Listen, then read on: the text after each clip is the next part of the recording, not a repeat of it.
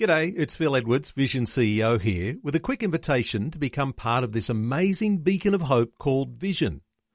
Together we can put our love into action to help people of all kinds build or rebuild their lives on the truth of God. Please consider the part you can play during our upcoming Visionathon appeal, remembering that it's your support that makes Vision possible, including this podcast. Audio on demand from Vision Christian Media. Exploring faith and the future. Neil Johnson and Bible teacher Dr. Kameel Majdali. We've been having a whale of a time talking through some of the issues that really, when you get down to the nitty gritty, these things actually help our lives to function smoothly. Character traits. And we've discovered that wisdom, one of the ones we talked on just recently, is not just a whole bunch of definitions, not just a whole bunch of experience, but actually is a person. The person, Jesus Christ. Let's talk about another one of those traits today, which relates to that, Kameel, the fear of the Lord. Sometimes that's a confusing thing for people who want to come to God as a loving God, and yet we're told to be fearful. Well, the fear of the Lord is something we need to have. And in fact, without the fear of the Lord, we're in deep trouble. But again, like meekness, which I spoke about in an earlier segment, this term could be easily misunderstood. And it need not be, because the truth is, it is something that we as biblical Christians, if I can use that phrase, we do it all the time. Maybe we don't recognize it, we have the fear of the Lord. Proverbs 9 verse 10 really says it so well. The fear of the Lord is the beginning of wisdom, and the knowledge of the holy is understanding. Now remember earlier in Proverbs chapter 4 verse 7, it says wisdom is the principal thing. Therefore get wisdom, and with all you're getting, get understanding. That was in Proverbs 4 verse 7. Now in Proverbs 9:10 it tells you how to get wisdom and understanding. It's by the fear of the Lord.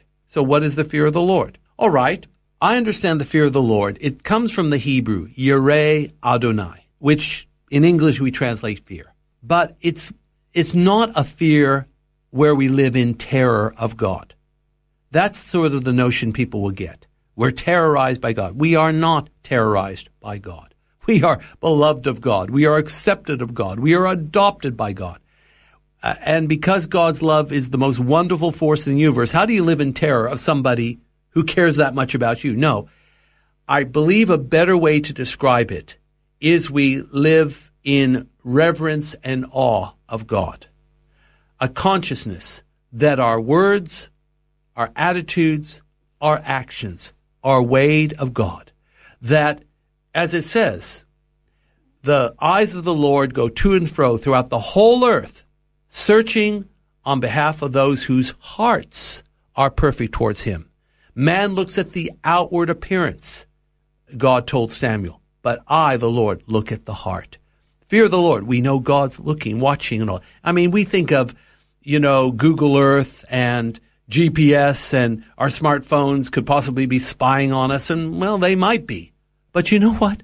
God's bigger and more detailed and precise than any smartphone, any satellite, any spy agency. God's watching all the time. If we could recognize that, I'm telling you, we will live different, better, and more holy lives, Neil, than what we're living right now. So do you understand? It's not living in terror of God. It's living in reverent fear, awe, and submission of God. There is another scripture that brings another dimension, and this is perhaps where there's some confusion that arises. Uh, the whole idea of it is a fearful thing to fall into the hands of a living God, a God who has demands for righteousness. And of course, uh, the work of Christ uh, comes in there to allay the fears because there is a sense in which sin will not go unpunished. And there is a sense in which fear is a motivating factor in saying we need to get our lives right. Well, it's a motivating factor if we're on the wrong side of God. Jesus tells us, don't be afraid of the person that can kill the body. Be afraid of the one that after the body is killed can send body and soul to hell. That's the one you should fear. Now this is coming from Jesus himself. meditate on that verse for at least half a second, and that should help you get the fear of the Lord. But you're not living in dread of God after you have repented and come to faith. On the contrary, once you've done that, you have peace with God. Faith and the Future with Neil Johnson and Dr. Kameel Majdali from Teach All Nations. For more from Dr. Majdali, including books and DVDs on prophecy, Bible commentaries, plus today's and other episodes of Faith and the Future, go to vision.org.au. Thanks for taking time to listen to this audio on demand from Vision Christian Media. To find out more about us, go to vision.org.au.